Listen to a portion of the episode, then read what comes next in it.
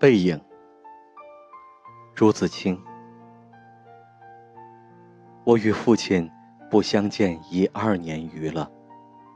我最不能忘记的是他的背影。那年冬天，祖母死了，父亲的差事也交卸了，正是祸不单行的日子。我从北京到徐州，打算跟着父亲。奔丧回家，到徐州见着父亲，看见满院狼藉的东西，又想起祖母，不禁簌簌的流下眼泪。父亲说：“事已如此，不必难过。好在天无绝人之路。”回家变卖点痣，父亲还了亏空。又借钱办了丧事。这些日子，家中光景很是惨淡，一半为了丧事，一半为了父亲赋闲。丧事完毕，父亲要到南京谋事，我也要回北京念书，我们便同行。到南京时，有朋友约去游逛。勾留了一日，第二日上午便须渡江到浦口，下午上车北去。父亲因为事忙，本已说定不送我，叫旅馆里一个熟识的茶房陪我同去。他再三叮嘱茶房，甚是仔细，但他终于不放心，怕茶房不妥帖。颇踌躇了一会儿。其实我那年已二十岁，北京已来往过两三次，是没有什么要紧的了。他踌躇了一会儿，终于决定还是自己送我去。我再三劝他不必去，他只说：“不要紧，他们去不好。”我们过了江。进了车站，我买票，他忙着照看行李。行李太多了，得向脚夫行些小费才可过去。他便又忙着和他们讲价钱。我那时真是聪明过分，总觉他说话不大漂亮，非自己插嘴不可。但他终于讲定了价钱。就送我上车。他给我拣定了靠车门的一张椅子。我将他给我做的紫毛大衣铺好座位。他嘱我路上小心，夜里警醒些，不要受凉。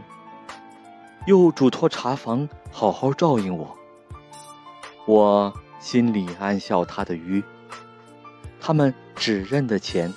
托他们只是白托，而且我这样大年纪的人，难道还不能料理自己吗？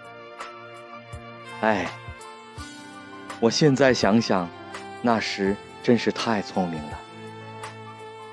我说道：“爸爸，你走吧。”他往车外看了看，说：“我买几个橘子去，你就在此地。”不要走动。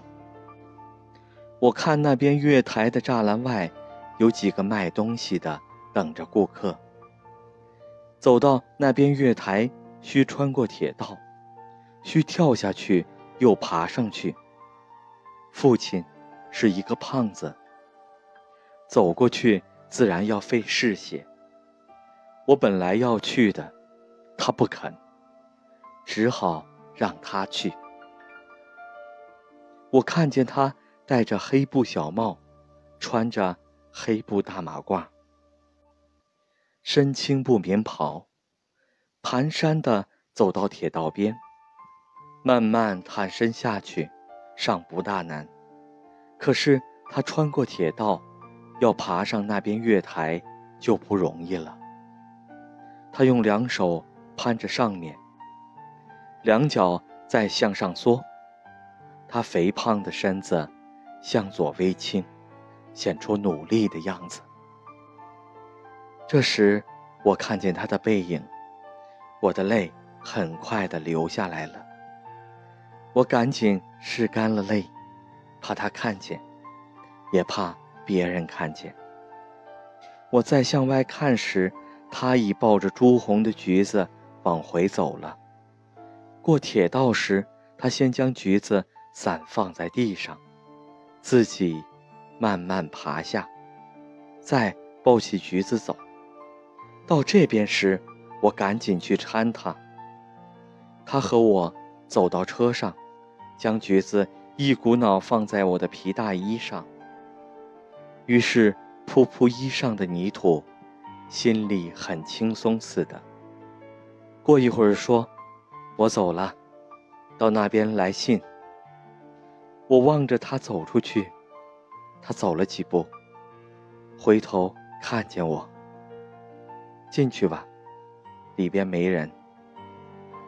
等他的背影混入来来往往的人里，再也找不着了，我便进来坐下。我的眼泪又来了。这几年来，父亲和我都是东奔西走，家中光景是一日不如一日。他少年出外谋生，独立支持。做了许多大事，哪知老境却如此颓唐。他触目伤怀，自然情不能自已。情郁于中，自然要发之于外。家庭琐屑，便往往触他之怒。他待我，渐渐不同往日。但最近两年的不见。他终于忘却我的不好，只是惦记着我，惦记着他的儿子。我北来后，他写了一封信给我，信中说道：“我身体平安，唯膀子疼痛厉害，举猪蹄比诸多不便。大约大去之期不远矣。”我读到此处。在晶莹的泪光中，又看见那肥胖的青布棉袍、黑布马褂的背影。唉，我不知何时再能与他相见。一九二五年十月，在北京。